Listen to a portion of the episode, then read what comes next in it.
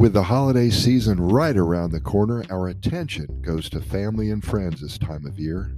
In Costa Rica, the abuela or the grandmother takes center stage. She is what holds the family together.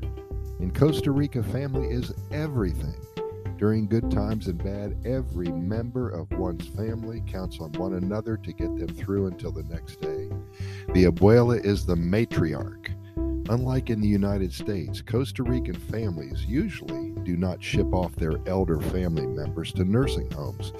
It is unheard of in Costa Rica, and that was one of the reasons I decided to live and visit here throughout the years the closeness of one's family.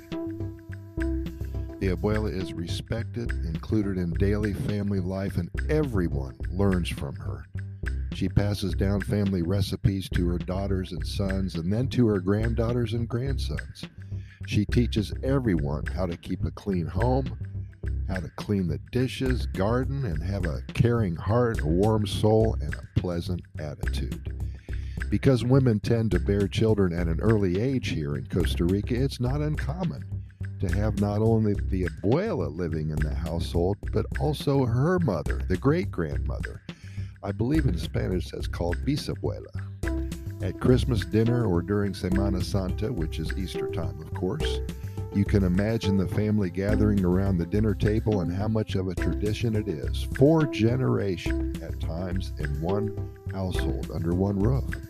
Thank God there's not a Democrat and Republican Party in Costa Rica for the family members about which to yell and scream.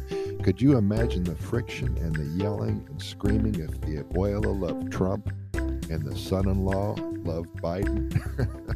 wow, what a mess, huh? Family is so important here in Costa Rica, and I know you will notice that when you visit for the first time. The average family may seem larger to you than usual, Past generations were accustomed to having between 8 and 15 children. As the years passed, people started having smaller families with the average number between 3 to 5. Nowadays, it seems like many families have scaled down to only one or two children. This has happened simply because the lifestyle has changed. For one, not as many people own large farms, they need work by large families. And two, the cost of living has increased significantly making it nearly impossible to support a large family unless you are very well off. In North America, for instance, when children turn 18 years of age, they commonly leave their houses and start living by themselves. But in Costa Rica, most children live with their parents until they get married or finish their college degrees. Children who are grown up do not usually move out on their own until they get married, regardless of how old they are. Therefore, it is not uncommon to see families whose children are 30 and have not moved out. There is no negative societal view of this, just the opposite is true.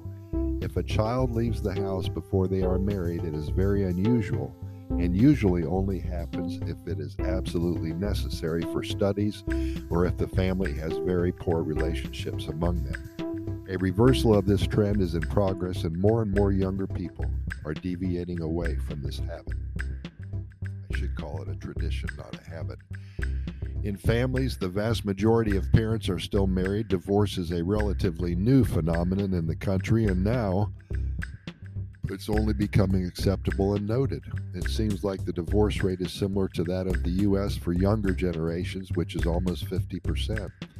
Also, you'll see a lot of single mothers who were never married. The desire of the average Costa Rican is to have a good job, get married, and have a family to take care of.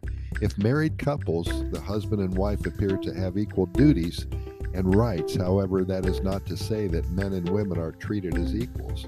As in any other Latin American culture, there is a certain undertone of machismo or male dominance or superiority. And this has been slowly changing, and even most recently, women have gained ground in politics in Costa Rica. We hope you have enjoyed this Costa Rica Pura Vida Lifestyle Podcast bonus episode. Our only goal here is to allow you to become familiar with all the aspects of Costa Rica and to learn all about its customs, traditions, its people, and what it offers to you and your family if you get a chance to visit sometime. There is so much here to experience, and we know you'll love it when you see it. We are close to 835 episodes now, and you're invited to take some time in the next month or two to perhaps try to listen to all of them. We cover all topics and know that you will get something out of it. As always, we thank you so much for listening. We'll see you tomorrow.